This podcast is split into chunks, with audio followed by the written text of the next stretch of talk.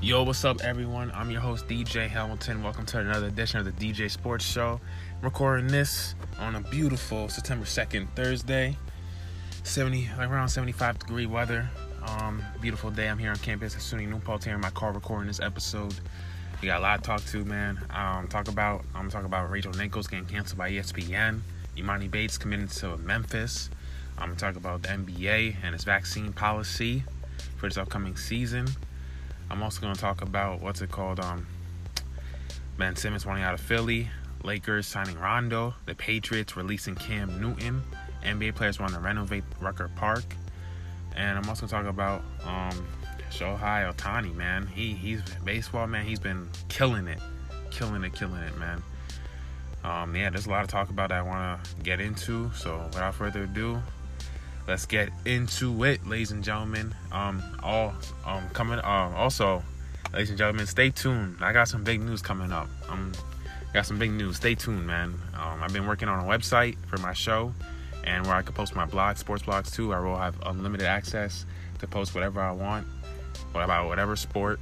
So stay tuned for that. I won't be limited at all. I'll be able to do that, um, whatever sport I want as I please. So yeah, but without further ado, let's get into it. Um, put your headphones in, get relaxed, and let's do it.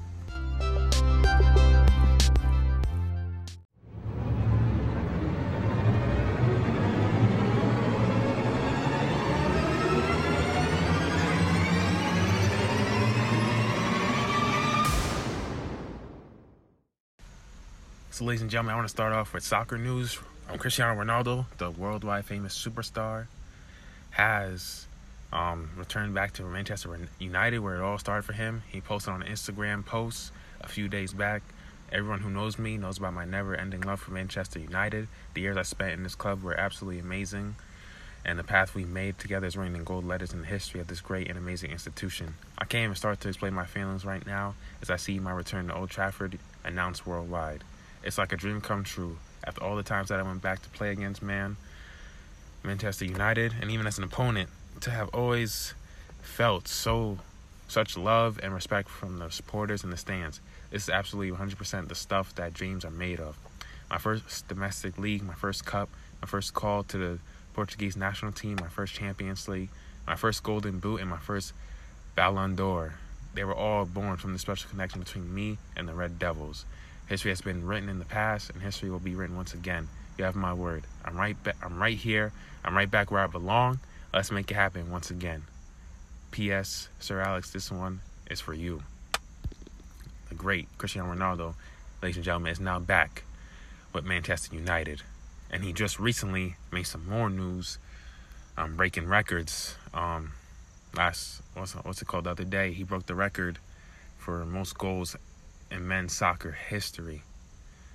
So his record-breaking goal, according to an article by senior writer for ESPN Football Club, Ronaldo's record-breaking goal stoppage time winner reminded us of that no one does drama like the Portugal captain. Um, the great writer um, Mark Ogden, he he had this to say: If anyone is still wondering whether Manchester United are getting a Cristiano Ronaldo whose best days are firmly behind him, behind him, just ask the shell-shocked Republic of Ireland players who thought they had denied him a goal scoring world record in Estadio Algarve, only to see the Portugal captain smash it and then add to it in the space of seven wild minutes at the end of a 2 1 World Cup qualifying victory. Nobody has done remarkable football drama quite like Ronaldo, but this historic night in Faro was up there with all the great moments of his incredible career, largely because for 89 min- minutes he was having one of those nights when everything seemed to be going against him and his team. At the end of it, he had claimed the international scoring record solely for himself, having been locked on 109 goals alongside former Iran striker Ali Daei since netting twice against France at Euro 2020. He um, Ronaldo stated, "I'm extremely happy. I needed one goal and I've scored two. I'm very happy for the two goals that gave us the victory and for breaking the record. This record is mine and it is unique. I'm extremely happy, and it's another one for my career. It's about motivation and desire I have, have to continue playing football. Also, from this last contract I made, in which I was happy to return home. If we get up every day with the ambition to motivate and do better to make the fans and our children happy, that's essential. It's another record for the museum. Ronaldo, ladies and gentlemen, now has 111 goals for Portugal after scoring his 110th goal with a stunning header from an 89th minute Goncalo Guedes cross. And the 36 year old who completed his return to United from Juventus on Monday did it again with another header from close range in the sixth minute of stoppage time from Joao Mario's cross. That goal prompted Ronaldo to race away in celebration and ripping off his top in process. That led to him being yellow carded by referee Matej Jug of booking. That means he's suspended for Tuesday's qualifier against Azerbaijan in Baku and therefore able to report earlier for duty at Old Trafford once again. But while this ended up being a memorable occasion for the right reasons for Ronaldo, it could so easily have come to a shuddering halt after just 10 minutes. So it was with Portugal having been awarded a penalty following a Jeff Hendrick called foul on Bruno Fernandes. Ronaldo grabbed the ball for the spot kick, sensing an easy opportunity to break the break the record, but at the same time he lashed out at Ireland defender Dara O'Shea, who fell to the ground. Jug was called to review the penalty decision by VAR, but for some reason he was not asked to check the Ronaldo incident. It was very fortunate escape from a red card, but if Ronaldo thought his luck was in, he would have thought otherwise moments later when Ireland goalkeeper Gavin Bazunu, a 19-year-old Manchester City player who was relegated to English football's fourth tier while on loan at Rochdale last season, dived to his right to save Ronaldo's penalty. That was the seventh penalty missed from 21 taken in Ronaldo's Portugal career. Um, the United manager Ole Gunnar Solskjaer, and these names are hard to say in soccer, um, might want to have a quiet word with his new signing about allowing Fernandes to continue as first choice spot kicker taker at Old Trafford. Um, from the moment Bazunu saved his penalty, Ronaldo cut a frustrated figure.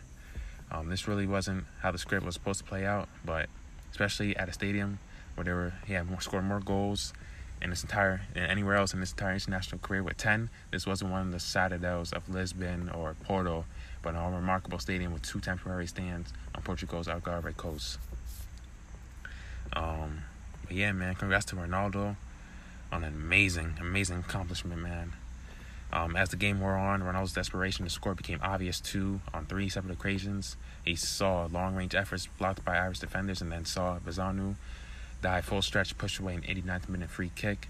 But with the clock taking Ireland on course for a huge win in Group A, Ronaldo did what Ronaldo does. He made a decisive impact when all around him had virtually given up. His record breaking goal was classic Ronaldo. He had a powerful leap and pinpoint header into the air, and he slammed the stadium erupted in joy and relief once he hit that goal, man.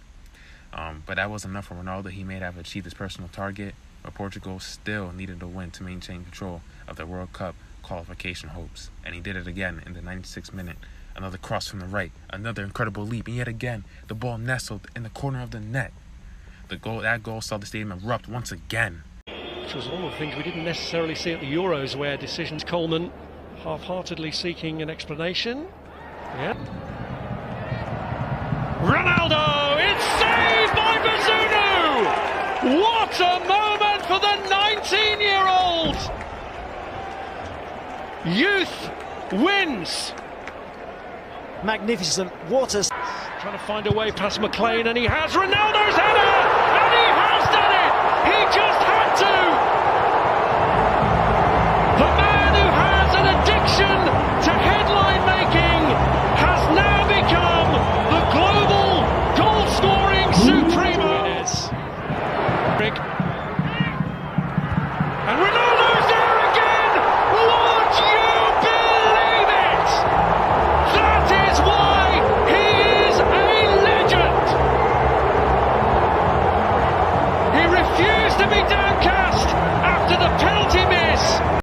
It was a sensational goal to the game, but you get the impression Ronaldo that merely marked the start something else. He now has 111 goals and 180 games for Portugal, so it's now on to the next target. 120 goals in 200 games? Let's see. Whatever he decides, don't bet against the great Cristiano Ronaldo. Yeah, man. Cristiano Ronaldo, man, I've heard about this guy. I don't watch soccer that deeply, but he is. But you know you're legendary when people just know your name synonymously in the world. That's like your GOAT level. And that's Cristiano Ronaldo, man. Ladies and gentlemen, he's one of the greatest to ever do it. Here was Ronaldo's reaction to his amazing achievement and record breaking goal. Congratulations on breaking the world record, an astonishing record to start with, and an astonishing two goals. Incredible. How does it feel? So happy. I'm very happy. Not not only because I, I beat the record, but special for the for the special moments that we that we had. Two goals in the end of the game. So tough, but I have to to appreciate what the team did. We believe in, uh, until the end. The supporters. I'm so glad. How difficult was it for you, considering that you missed that early penalty? It's part of the game. It's part of the business. We sometimes we score, sometimes we mistake. It's part of the business. But I still believe to the end of end of the game. So I'm so glad to winning to to score and to winning the game. Someone said today it's your movie, and we're all just uh, supporting cast. Um, on his amazing achievement, man, Ronaldo's a class act. He's one of the best to have ever done it, and he continues to show why he has been so successful for so long in this league, and he, he's an inspiration to a lot of kids. Um, but yeah, Ronaldo, man, um, he has the career international scoring record. It's um, it's held by Canada's Christine Sinclair, who has 186 goals. But um, Ronaldo's 111 gold. He becomes the top men's international goal scorer of all time. Just to clarify that, he's the top men's international goal scorer of all time. Ahead of Messi, ahead of Pele, ahead of, ahead of a lot of guys, some greats. Um, he also made Euro history when he scored twice in Portugal's opening group stage game against Hungary to become the tournament's all-time leading scorer with 11 goals. He became the first man to appear at five Euros, second overall only to Italy's Carolina Morace, who has appeared at six tournaments. The great Carolina Morace. And Ronaldo is only meant to score in five Euros, extending his own record. Um, his record puts him eighth on the top scorers list behind Abby Wambach, Maya Hamm, Kristine Lilly, um, Birgit Prinz, um, Carli Lloyd, Julie Fleeting, and Sinclair. The 36 year old has made his international be- debut back in 2003. Man, 2003 was a good year for sports, huh? Ronaldo came, LeBron came, D Wade, Melo. 2003 was just a great year for pop culture. um, but anyways, I digress. Um, he made his international debut in 2003, and his tally of 180 caps brings him level with Paris Saint-Germain defender Sergio Ramos as the European man with the most appearances for his national side. Ronaldo has two major honors for Portugal, have led his country to success in Euro 2016 and the inaugural UEFA Nations League three years later. So congrats Cristiano Ronaldo on his amazing accomplishment. I think he has another good like three to five years left. The way he takes care of his body, that dude's a freak of nature. Like he's the LeBron James of the of of soccer. He is a freak of nature. And his accomplishments, man, I'm about to read some of his accomplishments right now, man. Um, yeah, he won um, UEFA European Championship in 2016 against France. Um, 2019 UEFA Nations against Portugal. Um, what else does he have? Soccer awards kind of different. It's like harder. There's no like MVPs or anything. I think, but um, yeah, like his his career is crazy, man. Um, he has a host of awards. I know he has so many awards, but He's a FIFA World Player of the Year in 2008, the best FIFA men's player in 2016 and 17. He won the Golden Shoe in 07 08, 2010 11, 13 14, and 14 15. Is award that's presented to each season to the leading goal scorer in the league. Uh, matches from the top division of every European national league. And it's a sculpture of a football boot. So he has those awards. He's a P, he has been the PFA Portuguese Player of the Year four straight years from 2016 to 2019 and a host of other awards. The Premier League Golden Boot in 07 08, La Liga Best Player in 13 14. Like, this dude has a host of awards that is just, it's endless to count. But, um, yeah, congrats Cristiano Ronaldo on a great accomplishment. He has many more coming his way, and we wish him the best of luck as he continues to do great things in the game of soccer. So now let's switch over gears to baseball. So some news that came out last few, like the last week. Um, the Houston Astros and Washington Nationals, according to Kiley McDaniel and Jeff Passan of ESPN, are the first MLB teams to mandate vaccine for non-playing employees. So the Houston Astros and Washington Nationals have mandated that all non-playing full-time employees receive the COVID-19 vaccine. They're the first two teams of the Major League Baseball to make a vaccination a condition of employment. employment. Um, the Astros were the first team to require compuls- compulsory vaccination and did so with their Major League team as well as the three minor league teams they own. Um, earlier this month, the Nationals told employees that they would need to show proof of vaccination or offer a medical or religious exemption from receiving the vaccine. Um, the deadline was this past Thursday, and the vetting of exemptions is expected to continue into September. And employees without an exemption or proof of vaccine will be fired. So they're being very harsh with this. Like these teams aren't playing, and that's I think that's kind of fair because at this point, I mean, you can't really force people to get the vaccine, but at the same time, it's it's protecting people's lives and people from getting sick at the end of the day. And getting the vaccine, yes, you might get sick, but at the end of the day, it will prevent you from dying. Um, and employees without exemption proof vaccine will be fired, but the Nationals declined comment through a spokesperson. In a statement by ESPN, the Nationals said, quote, like many organizations, Washington Nationals decided to make COVID-19 vaccines mandatory for all full-time staff. Employees were notified of this policy on August 12th and had until August 26th to either provide proof of full vaccination, proof of first shot, or apply for an exemption. As a company, we have a responsibility to do everything we can to keep one another safe and felt that mandating vaccines was the absolute right thing to do for our employees and our community. Um, outside of baseball, vaccine mandates across professional sports in North America have been far more prevalent. Multiple hockey teams have made vaccination for all employees mandatory. The NBA on Friday, NBA, I'm getting to that later, um, said it would require a wide range of employees, including the coaching, front office, and medical staffs, along with any other person who might interact with a player to be vaccinated. Multiple NFL teams have vaccination policies as well. NFL has proposed a vaccine mandate for players, something the NFL Players Association had pushed back against. Vaccination vaccination rates around baseball vary. Around three quarters of teams have exceeded the 85% threshold of tier one employees, which include players, coaches, medical personnel, you know the usual, and others, and minimum the minimum necessary for loosening restrictions on COVID protocols. Employees working at Major League Baseball Commissioner's Office are subject to a mandatory vaccination policy, and Commissioner Rob Manfred said at the All Star game, quote, I'm a believer in vaccination. I understand that people have different views, and I wish everybody gets vaccinated. Neither the Nationals, who have had two COVID 19 outbreaks in their clubhouse this season, nor any other team can force players to get vaccinated because of the collective bargaining agreement that governs the player team relationship. So you can't force a player to go get vaccinated.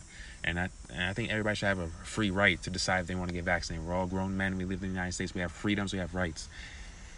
But, um, yeah, but if you don't get vaccinated, there's going to be consequences for that. And that's what the Nationals and Astros have sternly have advised their team and personnel to get vaccinated or at least show proof of the first shot so you don't get fired. So Manfred, when asked about vaccine mandate for players, said, quote, I think it would be a good thing for us to generally but you know, we work through with the people that represent the union. So at the end of the day, you can't force people to do what they don't want to do, ladies and gentlemen. You just gotta see what happens and wish wish the best of luck that they actually do get vaccinated so they protect themselves, but not just themselves, but also others.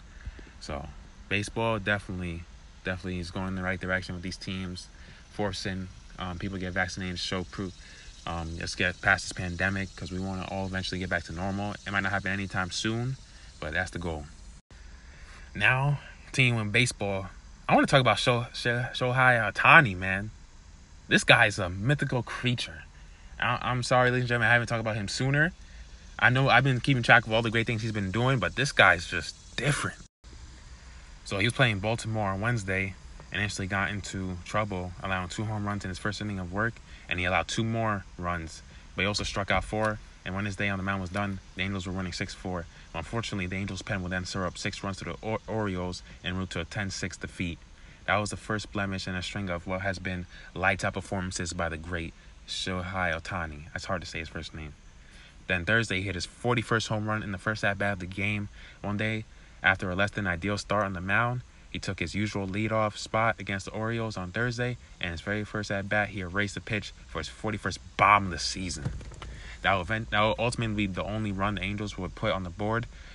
Um, they would have lost 13 0 without that. But this was kind of stuff that makes you wonder why they don't just call the MVP race in his favor. He is the by far lead favorite to win the AL MVP this season, by far. Like, he might win it. Their record, though, is not that good. I looked it up yesterday. They're dead under 500. When I was looking at it yesterday, they were 66 and 67. They're, they're like not even 500. So I'm like, why is he in an MVP race? But in baseball, it's different um, a little bit different. They don't look at winning. They kind of look at your statistics more in baseball. They emphasize statistics way more in baseball than they do in hockey, football, or basketball. Statistics are very important when it comes to baseball. And then on Saturday, he became the first Japanese-born player with a 40-20 season. And what I mean by this, he became the first born hitter born in Japan to hit 40 plus home runs and steal 20 plus bases in MLB history. He's just the fifth foreign-born player to achieve the feat, and this like this guy, he's something special, ladies and gentlemen. He is something to behold. Up and in and running and stealing second base is Ohtani showing off the speed. That not a great throw from. I think that's 20 bags, right? Is that that's 40 40 20? It is indeed. Nola. And the stolen base for Ohtani into scoring position with one down here in the fifth. Oh, Ohtani oh. got it. He got it. Number 40. A franchise record for left-handed hitters. Three to one halos. She's a baseball a mile. hey, is there ever a drop the mic moment in baseball? That might be it right there with that swing yeah. for show. Like what this guy Ohtani is doing is otherworldly. And there's an article on Wall Street Journal um, published um, by Jared Diamond a month ago. His his title, ladies and gentlemen, word for word, Angel Star Shohei Ohtani isn't the best two-way player since Babe Ruth. He's better. Like he has been heralded, heralded as the Japanese Babe Ruth because of his abilities. This guy literally can do everything. Like he can hit at an elite level. He can pitch at an elite level. He can play out in the field at an elite level. He steals bases. He can do everything. He's a versatile machine. He's has he's having one of the best single season um, baseball seasons of all time, probably in sports history. After 347 career games, also of hitting and pitching, he has a higher slugging percentage than Ruth did at the same point, 0.552 to 0.541. That is extraordinary. That, ladies and gentlemen, I, I need to look up because baseball baseball has the most statistics of any sport. It's so hard to like remember everything. I know like the basics, the home runs, RBIs, um, outs, stuff like that. But slugging percentage, man, that is crazy. What he's doing is not normal. And if he was like five years younger, because he's 27, so he's kind of old. Like I thought, I thought he was younger when I was first hearing of him, but I still think if he stays healthy for like the next 10 years or so, even eight years, he can go down as one of the greatest to ever do it. He, he has a He's earned run average. He has 2.52. He has 624 strikeouts, and has a batting average of .286, which is considered really good in baseball. That's like extraordinary. Um, yeah, man. Um, this guy is something special and something. Oh, he's 6'4", 210 pounds. Freak of nature. That is unicornish in baseball. Um, and he played in the Jap. I'm surprised he wasn't in like the MLB like for a longer like he started his career in 2013. Um, he didn't get much opportunity.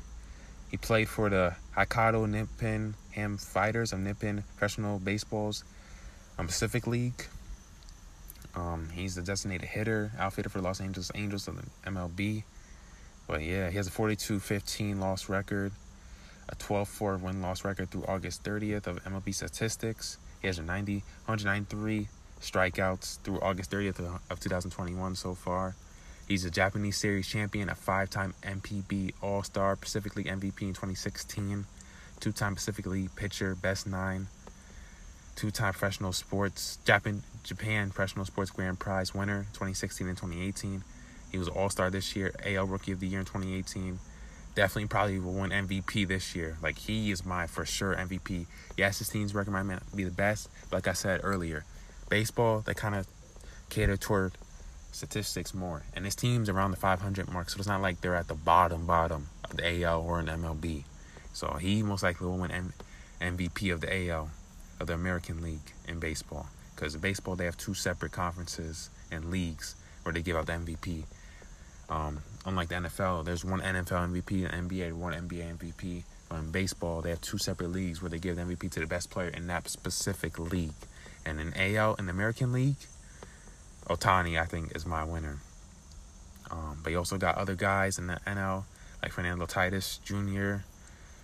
and Vladimir Guerrero. Like you got you got some hitters, man. Like you got some real hitters in baseball. You got some young talent right now. Like there's a lot of great young talent in baseball. But yeah, Ohtani is doing his thing, man. Continue changing the game. Continue killing in baseball. Continue bringing young, new generation of fans to the game. And just keep killing, man. Stay healthy. And hopefully they end up being a winning fran- more of a winning franchise one day where he actually get more accolades and continue to do the amazing things that he's doing but on a bigger stage.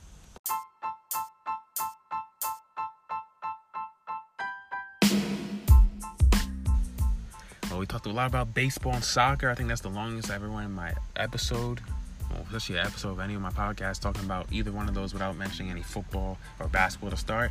But coming up next, after we take the break, we're going to talk about Cam Newton getting released from the New England Patriots. Definitely controversy right there. Um, was because he got was didn't get the vaccination, or was because of his poor play? We'll talk about that next. We're also getting to Rachel Nichols getting released by ESPN, which was a really big deal because she was part of that um, that corporation for a very long time, especially for NBA content. Like she's not doing NBA content for ESPN at all either.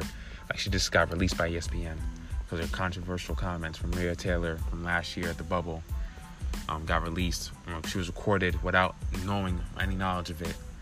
Um, so that def unfortunately got her released by ESPN. We're also talking about Emoni Bates committing to Memphis, joining that dynamic duo. Him and Jalen Duren, man, they're gonna form dynamic duo. Penny Hardaway, the head coach there, former NBA stud who played with Shaquille O'Neal, and you also got Rasheed Wallace, former NBA champion and All Star, um, who's gonna be their assistant coach as well. So they're those two young cats who project to be NBA stars one day are gonna learn really well about what it takes to be a great player from those two guys who did it at the highest level. So we're gonna get into that as well. And we're getting the Rondo resigning with the Lakers, NBA renovating Rucker Park, and Ben Simmons, his unhappiness with Philly. So don't go anywhere. We got a lot to get into still. But before that, we're gonna take a quick break.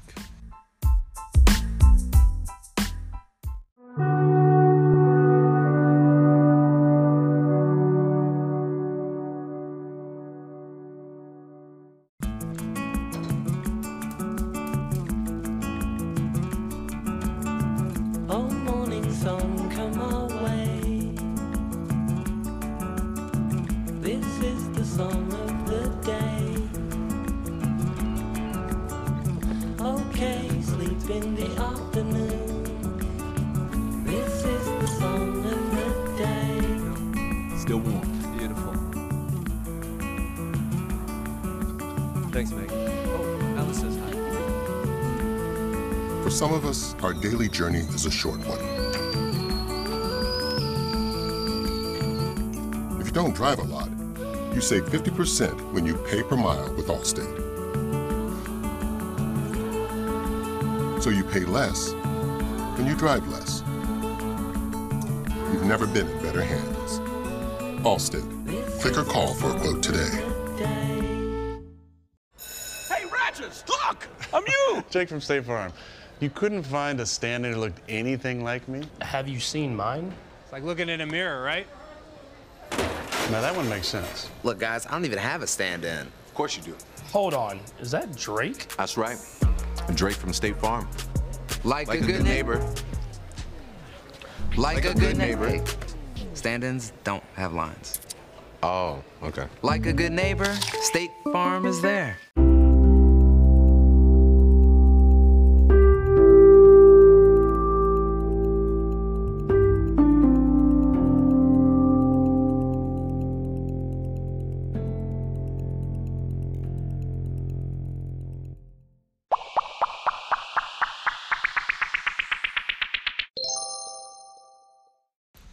Now again, let's talk about the NFL real quick.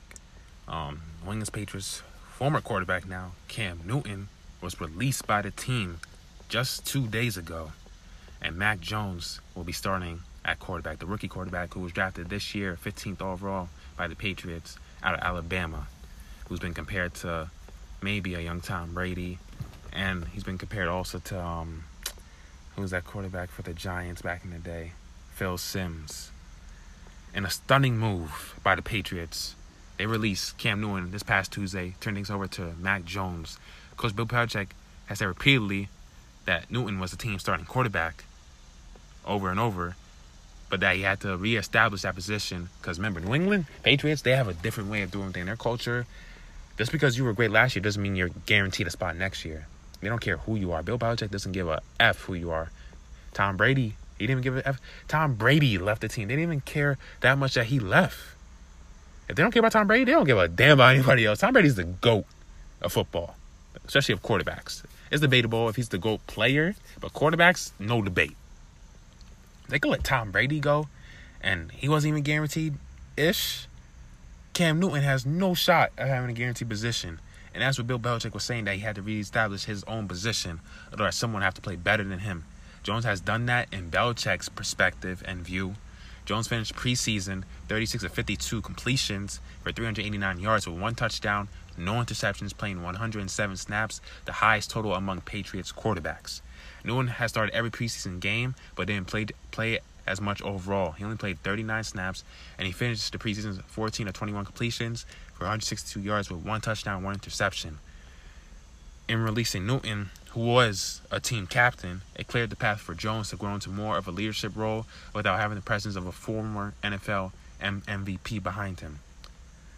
Um, veteran Brian Hoyer, who was released Tuesday in a procedural move but expected to resign in the coming days, is projected to serve as Jones' primary backup. And the team has 2019 fourth round pick Jason Stidham also on their roster on the physically unable to perform list as a possible option later in the season.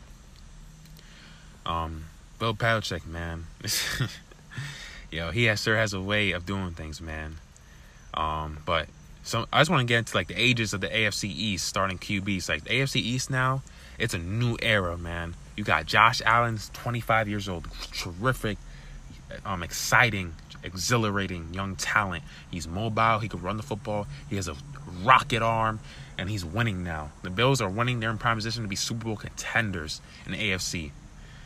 Tua Tagovailoa, we'll see what he does this season. He's a, he's a really great talent but he's had a lot of injury history. We'll see what he does with the Miami Dolphins this year as he's healthy. He, he's going to be starting and he'll get more of an opportunity. Last year he missed like a lot of the season and he didn't really get much playing time. Um, so we'll see what happens with him. He's only 23 years old. Zach Wilson, the new quarterback, the highly hyped quarterback who's been compared to Patrick Mahomes, like arm talent wise, his mobility, and compared to Aaron Rodgers. He's been compared to, compared to some great quarterbacks, man. He's exciting arm talent, but he hasn't played with the best talent, like against the best talent in college. He played at BYU. They don't play against the biggest programs with elite NFL talent. They don't play against the LSU's, the Alabamas, the Ohio States, the Clemsons. You know what I mean? Florida, like they don't play against that competition. So I'm interested to see what he does this season. I'm excited to see that. Like I think he's a terrific young talent, and he has a lot to learn. But he has the flair. He do he had, he has some great preseason moments. He has that zip on the ball, that flamethrower of arm, like I like to say. But guys who have a rocket of an arm, like Patrick Mahomes, Josh Allen, and Aaron Rodgers, Mac Jones. He doesn't have the rocket arm, but he has that pocket presence. He knows how to make the right plays, the right reads. He's not going to value his athleticism, speed, agility, with his arm or anything like that. But he's just smart. He knows the game and he knows how to play.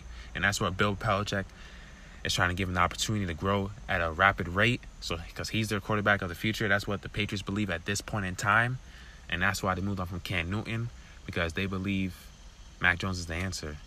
He showed a showed a high level of IQ and understanding the game in the preseason, and they believe he could translate that to the regular season against when the games really matter and really count. But Cam Newton, man, I feel bad for him, man. This guy went from he was the the ish man, like he was he was really all the talk of the NFL around 2015 to 2017. He was it. When I was in freshman year in high school, sophomore year, everybody wanted Cam Newton on the fantasy team. He was Lamar Jackson before Lamar Jackson. He was even bigger and stronger than Lamar Jackson. He was. I think Lamar Jackson's probably quicker than him because he's lighter, like 20 pounds lighter than Cam Newton, 20, 25 pounds lighter, and more elusive. But Cam Newton was big, 6'5", like 235, 240, built like a freaking linebacker could run the football, but he doesn't have the greatest throwing mechanics with the ball. That's what's kind of held him back in his career and why he's not like the in the NFL like a starting quarterback over the last few years because injuries derailed his speed and his gifts, but he never really had the IQ. Well, he has the IQ in my opinion, but he doesn't. Well, kind of. He doesn't really make the smartest reads all the time, and his arm mechanics and accuracy isn't the best among top tier quarterbacks. And that's why Cam Newton has been struggling to um, have a sticking starting quarterback job in the National Football League because of injuries and his lack of ability of an accuracy, accurate arm, and ability to make plays and throw the football. And he doesn't have that same speed anymore that he used to have five, seven years ago. So it's kind of hurting his chances. And I'm interested to see whether he does get another starting quarterback job in the NFL. I hope he does because I'm rooting for him. I really am. I don't think he's done yet. He's only what 32. He can still he can still I think he could still have a solid position, maybe as a backup in the NFL. He's definitely talented enough to be a backup quarterback in, the, in this league, no doubt. But as a starting quarterback in this league, I don't know, man. There's a there's a every team pretty much has a starting quarterback in this league, um, unless the, the, I was listening to Shannon Sharpe the other day, um, talking about the Steelers could use him because Ben Roethlisberger is getting older. He's 38 years old. Maybe they can move him to a backup position and put Cam Newton as a starting quarterback. But I don't know if Mike Tomlin will want to do that. That's something I thought was very intriguing. But um, yeah, man, Cam Newton, man, I feel I feel bad for the brother, man. This guy had COVID last year. He didn't want to get vaccinated. Ended up with COVID again earlier this year during um think OTAs or something they said, and I don't know, I don't know. You can't tell him to get vaccinated because he's a grown man. He makes his own decisions. But I think I feel like Bill Belichick states it didn't affect his the build um why they released him, but I kind of feel like it, it, it's it's one small factor of why they ended up releasing him. This is what NFL Insider um, of ESPN, um, Adam Schefter, had to say on First Take about Cam Newton being released and Mac Jones being the starter of the New England Patriots. Adam Schefter. Adam, give us the latest on this decision by the Patriots to cut Cameron Newton and make Mac Jones the starter.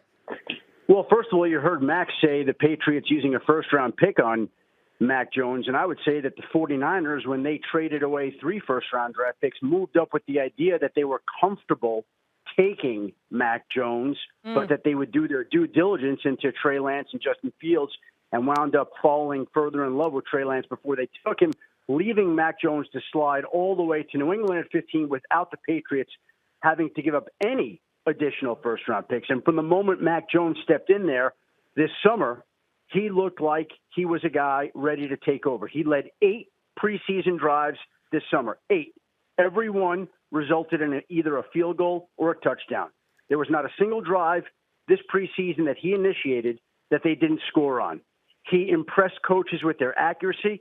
Spoke to one head coach last week who told me that he thought that Mac Jones could be and would be a Pro Bowl quarterback in this league for 10 years. And I'll be honest, I fully thought that he was going to wind up as the starting quarterback on opening day. What I didn't expect was that the Patriots today would release Cam Newton. But what that tells you is they are so sure of Mac Jones that they felt like it would be unfair to have Cam on the roster. They've got Brian Hoyer, a capable backup there in reserve. And so rather than put Cam in a position that might be a little bit awkward, they thanked him and said, We are ready to go with the youngster. The new Patriot era begins now. We're not wasting another second. And so they turn over everything to Mac Jones, which was coming, which was coming, and everybody could see it was coming. The only question was, was it going to be week one or two? But they decided, obviously, Bill Belichick did, that this was the time. And so Cam Newton is now going to be a free agent. Mac Jones is going to take over as the starting quarterback in New England. And obviously, it's a significant day in Patriot football history. But um, Belichick said early Tuesday morning Newton had been heading the right direction when asked about his preseason and training camp, and, and that added to the surprise of his release. After news of his release came out, Newton posted on his Instagram account, I really appreciate all the love and support during this time, but I must say, dot, dot, dot, please don't feel sorry for me. I'm good. Belichick repeatedly said that he was looking for consistency in production over a period of time when evaluating quarterbacks, which naturally included practice and games. On breakthrough for Jones came when Newton missed three practices because of COVID 19, because he didn't want to get vaccinated. Um, COVID 19 protocol misunderstanding last week, and Jones took over the team. Jones was impressive in one joint session with, uh, with, the New York Giants, continuing a theme of him running the traditional Patriots offense that includes empty formations, setting offensive line protection at the line of scrimmage, and checking out plays when the situation called for it. Jones has said he felt like he was in a game flow that day. And on Sunday night after preseason finale, Jones said he was preparing as a starter, but was ready for all possibilities, whether he was coming off the bench, being the third string quarterback, being the starter, whatever. He quote, I'm here to play any role I can play, helping any way I can. I'm going to be ready whenever my time comes. Jones has quickly earned respect from teammates with veteran offensive tackle Trent Brown previously saying, I think he could be special to be so young. I think he can make some throws that not a lot of young guys can make. And the longtime captain Matthew Slater, the longest tenured Patriot, previously said, I think he's a great young man. Character really counts when you talk about what we do off the football field, the way we carry ourselves, the way that he commands respect. Even guys like myself, older guys that have been here for a while, he's earned that respect by the way that he's gone about his craft. But um, getting back to Cam Newton, um, the Patriots have resigned Newton to do a modest one-year deal back in March that included three and a half million dollars in guaranteed money. He would have earned five and 5.1 million if he was healthy and on the roster as a backup, with incentives that up the potential package to as much as 13.6 million if he was the starter and the team advanced into the playoffs. So he lost out on some incentives and money there. But end all be all, man, Cam Newton, man, this is like a second time now that nobody really wants him, and he's been doubted. Well, is his career over? I don't know. I don't think so. I think he'll get another shot somewhere. Definitely as a backup quarterback, if not a starter. But man, his career is really starting to come into question now that he's been released um, by the New England Patriots. So we'll see what happens with Cam Newton over the next coming months or weeks. Will he get picked up by a team during the season or even before the season starts? Or is this the end of his career, man? Or will it be next year that he gets picked up? Who knows? But it's really sad. Like I think of this, like he reminds me of the Derrick Rose to the NFL. He had like a magical season, MVP run, historical, one of the greatest seasons of all time. And after that, just injuries, man, piled up, beat up his body. His body wasn't the same, took a toll on his body. And he just wasn't lucky. He wasn't blessed by the hand of God to have a healthy body. And it just it just hindered his career and kind of played his career um, ever since then. But um, yeah, I hope Cam Newton finds another NFL job and prove the Dows wrong, man. Do what you got to do, Cam. I believe in you. Now let's switch gears to basketball. We're gonna talk about basketball throughout the rest of the show. Um, Emoni Bates, ladies and gentlemen. I talked about him on this show quite a few times in the past. I've mentioned his name, how elite he is. One of the best prospects in the country. Um, he was number one recruit in 2022. He was classified in 2021 to speed up the process again to the NBA, and he wants to play more elite competition. He ended up being number three recruit in the ASP 100 for 2021. He has finally committed to play his college basketball at the University of Memphis, while he'll be playing with another top recruit in Jalen Duren. Um, Emoni Bates, one of the top basketball recruits in all high school basketball, who announced his commitment last Wednesday, firmly positioning the Tigers as a potential Final Four team. He will suit up for Penny Hardaway, like I mentioned earlier, mentioned before. Um, Bates appeared in the Memphis Student Directory early Wednesday afternoon, the last day into a role for the fall semester. Um, he's a 6'9 forward from Ypsilanti, Michigan. Um, he originally committed to Michigan State last summer before reopening his recruitment in April. Long expected to skip college and opt to play professionally. Bates didn't have a busy recruitment until well into the spring. And early this month, he announced his decision to reclassify the class of 2021. And his last four school, last four options, we had were Michigan State, which I knew he wasn't going to, because why would you decommit to school just to go back to it? so I knew they were off the board. So I knew he was either going to Memphis, the G League. I thought were the top two. Once Jalen Duren went to Memphis, and they got Rasheed Wallace, I said, "Oh, he's going there." I said it way before. I said the week before he's going there. Like I, I just knew, I read his mind. Like I knew he was going there. It was a no brainer. Penny Hardaway's head coach, Rasheed Wallace assistant coach, two former NBA stars, and you have Jalen Duren, who's his buddy, who played he played with on the AU circuit team final. So I knew that was gonna happen. And then you had Oregon as well. He was number one ranked recruit in 2022. He was highly hyped on Sports Illustrated magazines at the age of 15, lauded as the next NBA superstar. But he had an inconsistent junior season, and there was a lot of people wondering whether he was worthy of all that hype. He has a skinny frame that he needs to get stronger. He needs to show that he's more than just a scorer. He could play making make others better. That's what I want to see from him. It can he defend at a high level too? I know he can get buckets, but can he do other things when his shot's not falling? He's been really inefficient this past like year or so. That's why there's been a lot of skeptics wondering was he worthy of all that hype, being compared to the best prospect since LeBron James. There's a YouTube video out of that his sophomore season after he's best prospect since LeBron James, being compared to Kevin Durant. Uh, it's being called the six nine Steph Curry. Like he's been called all these things to NBA legends at such a young age. He's even um, mentioned in the past that at one point he enjoyed being on the cover of Sports Illustrated. Like he loved it at first, but then after a while he started hating it. All the attention he was getting and all the negative like stuff he used to see on social media. How it made him not love the game. Like he lost himself for a bit, but he has regained his love for the game and is now going to Memphis, where I think he's going to grow his game. They might play him at the point guard position. Penny Hardaway has stated that. So to expand his horizons, expand his game, and if they could get him to play point guard and really learn that and really make his playmaking abilities better at a higher level and get him more efficient, taking smarter shots and get him stronger. Because remember, he's born 2004, so even though he'll be a freshman in college, he will not be eligible for the 2022 NBA draft next year. He has to stay in college or go wherever he's going to go after this year for at least two years. So whether he stays in Memphis for two years or stays there one year and then goes somewhere else, like the G League route or something, he won't be eligible until the 2023 NBA draft, where I expect him to be a top three pick bearing any unforeseen injury or drop in play. Um, he has gained a lot of momentum, like I said, with Team Final grassroots program on the EYBL circuit. He averaged 20 points in nine games, including a 33 point performance. He also had a 35 point game in late July at the Nike Peach Jam on 13 to 24 shooting, with six rebounds and three assists. Um, Durant, um, Durant said, um, well, Paul Biancardi, the ESPN national recruiting director, said Bates is considered one of the most gifted offensive players in the game. Agile, explosive with positional size, and high level shot making talent from anywhere. He has an elusive dribble and will be great in transition, isolations, pull up jumpers, and spot up threes, as well as playing out of second side ball screen actions. He brings up competitiveness, but must continue to mature. As most college freshmen experience, there's much to learn on the defensive side of the court.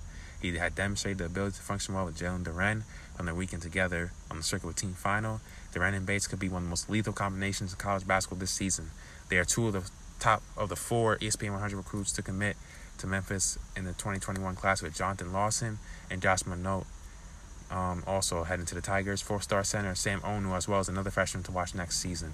So they got some talent up there in Memphis. I think they're I think they're they've been updated. They're top ranking incoming class coming into college basketball next season, and they're gonna get a lot of national exposure on ESPN, CBS, because these two top two recruits are highly lauded by NBA exec front offices and executives. They have potential to be NBA All Stars one day down the line if they continue to improve their weaknesses. So that's some Cam Newton news for y'all um, from football. But coming up next, we're gonna take a quick break and we're gonna get right into basketball. We're gonna get into Emoni Bates coming into Memphis. Rachel Nichols getting fired from them from the ESPN and her show The Jump being canceled. I don't know really what's next for her. And we're also gonna talk about NBA's vaccination policy and Ben Simmons being unhappy in Philadelphia. Before that, we'll take a very quick break. So don't go anywhere.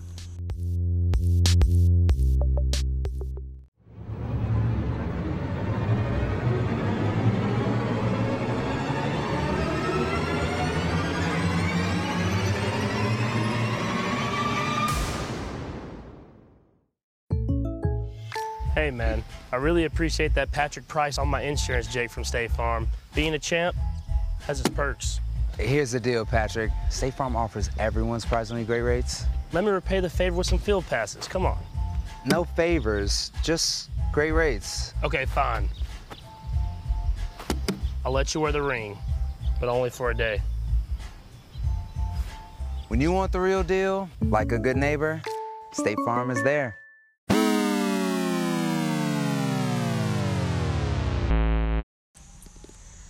So in an unforeseen turn of events that I, well, probably did see coming, but I didn't think it would actually happen.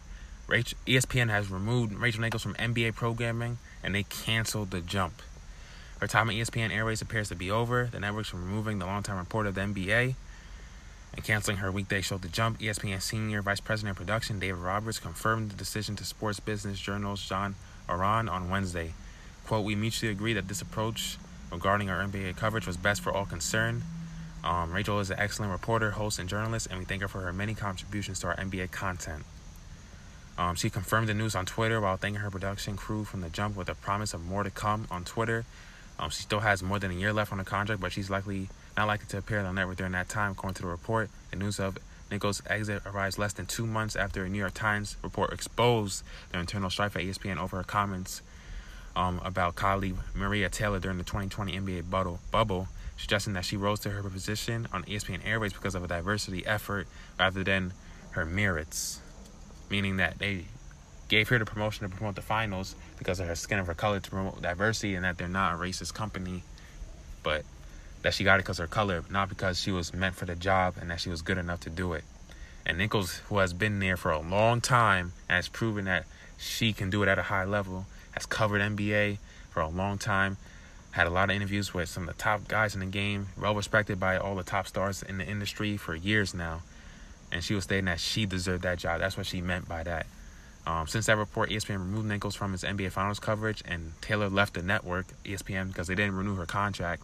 They're trying to state that they, she left the network because um, Nichols, but I think it's because I think probably because of Nichols, but also because she wanted more money, and ESPN wasn't willing to give her more money what she was asking for her um, for her contracts. I think she was asking for like three and a half to five million. I think like five million or something like that. Maria Taylor was asking for because she's really good. Maria Taylor is an excellent reporter. Um, she left for NBC Sports at the conclusion of her contract after the finals in July, and she covered the Olympics like right after.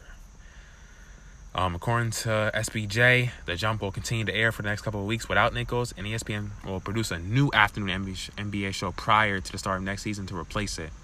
Roberts spearheaded the Nichols decision after taking over his role overseeing the network's NBA coverage two weeks two weeks ago, and has more changes in store for his studio coverage of the league. Me personally, I'm not interested in ESPN like that anymore, man. They've just gotten worse and worse over the years. Max Kellerman's gone from the first take. Um, he just had his last episode, I think, yesterday. I was watching it. I watched a video clip of it on my laptop on YouTube. I'm like, bro, the ESPN, the content is just getting worse. The personalities, like, like, come on, man. Max Kellerman was a great personality first take. I know he wants to do other stuff.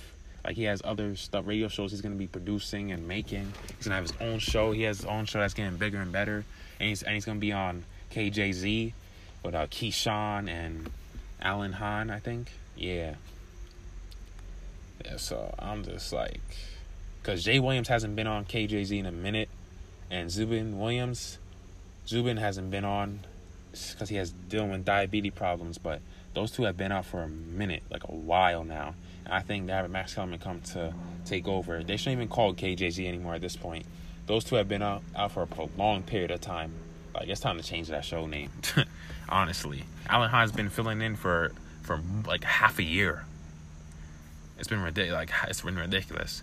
Um, while news broke of Nichols um, broke in July, they had festered internally ESPN for over a year. She made the comments on the call with longtime LeBron James advisor Adam Mendelsohn, and she reportedly did so unaware that a camera nearby was still rolling and recording the conversation on ESPN servers, and that's how it got leaked.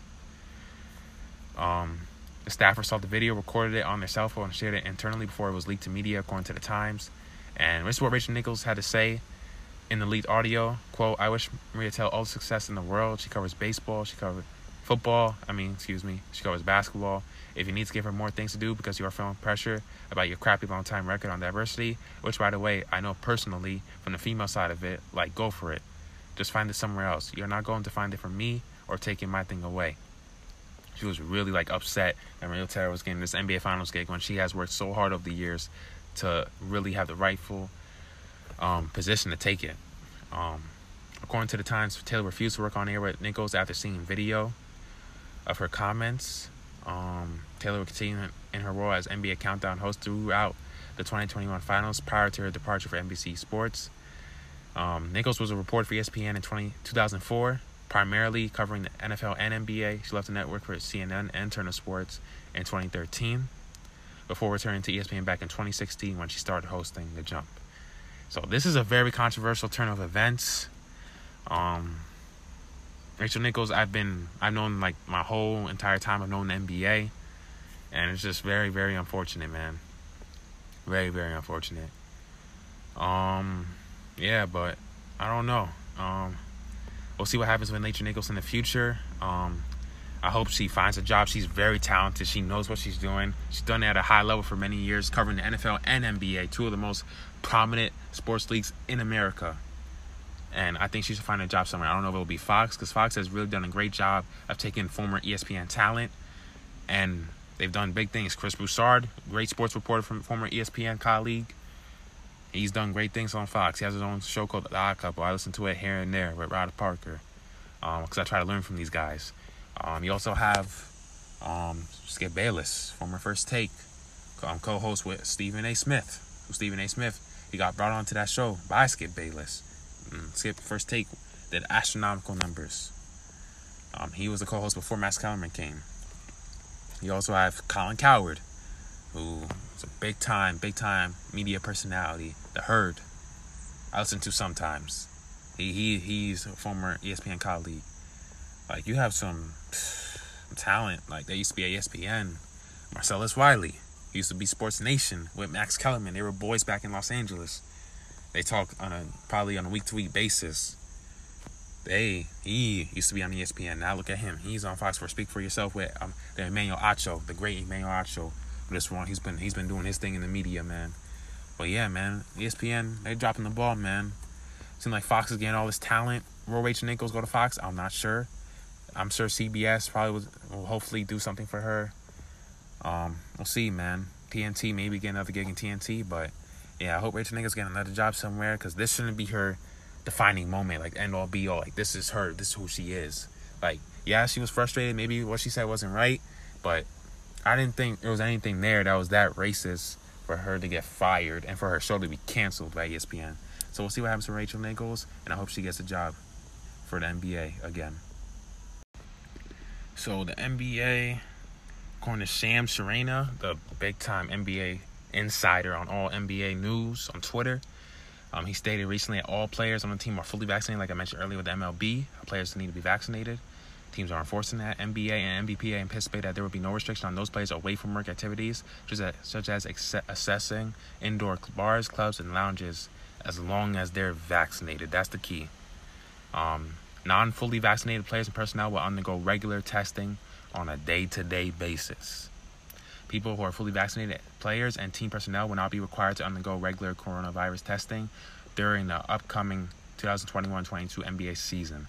So, like I said earlier with MLB, those NBA, those people who are not getting vaccinated are costing themselves the you better deal be happy with getting tested every day because that's what you're gonna have to do that thing that whatever q-tip they put shove it up your nose see if you have the covid-19 that's what you have to deal with if you do not if you refuse to get vaccinated. So the nba in that regard is doing the i feel like they're doing the right thing. I, th- I don't think there will be any problems. Um, we have vaccines now. I think we're i think people are more like at ease. Well most people not everybody but at ease with going out and being in public places because there's a vaccine. But you never know. So yeah the nba i think is doing the right thing and honestly i'm, I'm ready for the damn season to start it's like a dead period. I'm ready for the NFL to start. NFL starts soon, right around the corner. NBA is about to, uh, NBA is like another month and a half away. But um, the Hall of Fame class is coming up soon, so I might do an episode on that. Stay tuned for that. I might just do a short episode on 2021 Hall of Fame class with Paul Pierce, Chris Webber, um, Chris Bosh, three all-time greats in my opinion. Oh, well, yeah, they are. But um, yeah, so NBA is doing a great job with vaccinations and keeping track and control of everything. And we'll see how the season goes in terms of the COVID-19 protocols. So now let's get into Ben Simmons. There's been a lot of controversy with Ben Simmons, him on the trading block ever since his atrocious, abysmal performance in the post this last postseason when he was struggling with his confidence from the free throw line and his inability to score one on one kind of hindered his team's chances of winning a championship. And then the backlash he received after they were bounced out by the Hawks in the semifinal round in the Eastern Conference by Joel Embiid. Joel Embiid, um, threw some shade his way, and then Doc Rivers threw some shade his way as well. And then he kind of recently, the Philadelphia Inquirer stated that he wants a trade. Uh, so Ben Simmons wants out of Philadelphia, according to the Philadelphia Inquirer's Keith Pompey, Pompey or whatever his name is. Um, the Sixers point guard who was widely criticized for his performance, like I said during the second round, the loss to the uh, told team brass, including head coach Doc Rivers and president of basketball operations Daryl Morey last week, that he does not want to play for the team anymore. He does not also intend to report the training camp. So this is a guy on all cylinders wants out. Like he, there's no, there's no um healing this relationship. Ir- irreconcilable differences. like Ben Simmons has felt he's felt disrespected. He feels unwanted, and he feel like he he just wants out and he wants to go to a different team, get a fresh start. Um, Sixers have actively sought to trade Simmons this offseason, but haven't found the team willing to part um, for the high price that they're asking for for Ben Simmons. Ben Simmons is a really good. He's a star player in this league. He's not a superstar because he has doesn't have that jumper to, to like really um, take his offensive game to the next level. But he is a star in this league. It's not getting twisted. He's been an All Star three years in a row now. He's been an All NBA member last year, made the third team last year, and he's a great defender, one of the best all around defenders in this league. He can guard literally every position, basically. Um, Pompey, a source told Pompey that there's so much bad blood between Simmons and the Sixers. Um, it's no secret that the Sixers have been shopping Simmons now. Um, Simmons and that has been diminished his trade value. Teams don't want to overpay for a player. The Sixers are actively seeking a deal. He's approaching the second season of his five-year, $177 million deal. He's 25, coming off his third All-Star appearance and his second All-Defensive team selection in four NBA seasons. The shooting woes have plagued his game since joining the NBA were magnified as they failed to reach the conference finals this past season, and they were really heavily heavily favored to at least make the conference finals this year. Like people had the Sixers and Nets meeting in the conference finals because the Bucks early in the season weren't looking too hot. Um, he failed to score in double digits in four of the seven games and, and was repeatedly benched in late game situations. And I was watching the games, man.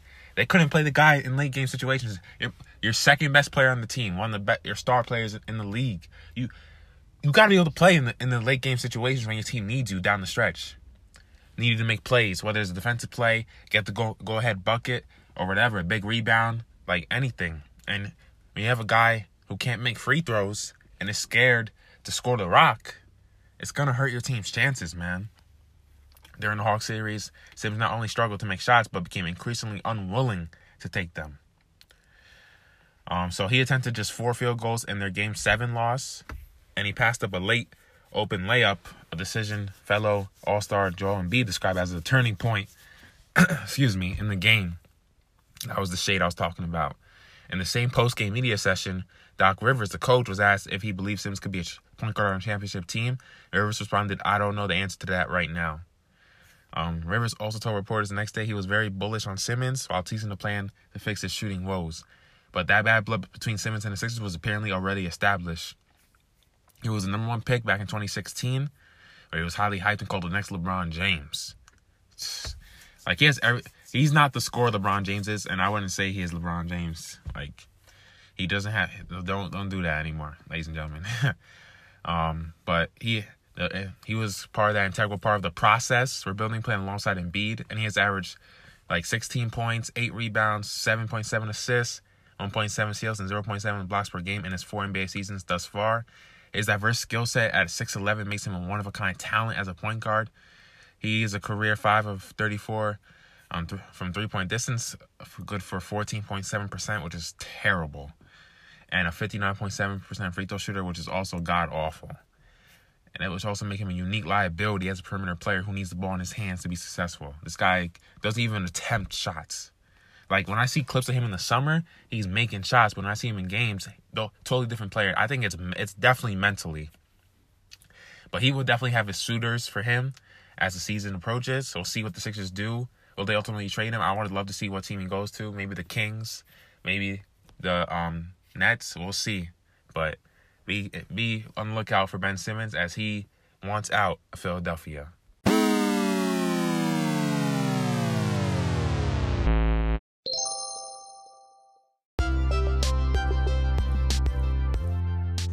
Well, that's gonna do it, ladies and gentlemen. Uh, we talked about Ben Simmons getting out of Philly, uh, Emoni Bates going to Memphis, and a whole bunch of other stuff. I hope you guys enjoyed this episode. Stay tuned for more. I'm currently creating a website for my podcast where I'm gonna have my podcast on there and also sports blogs from various different sports. So I want to continue to grow and get bigger. So I hope I'm very excited about it, and I hope you guys are all too. But yeah, you catch me on Spotify, Anchor, Google Pod, Apple Pod, Castbox, you name it. And but yeah, it's been your host DJ Hamilton. Hope you guys enjoyed this episode. I'll see y'all next time.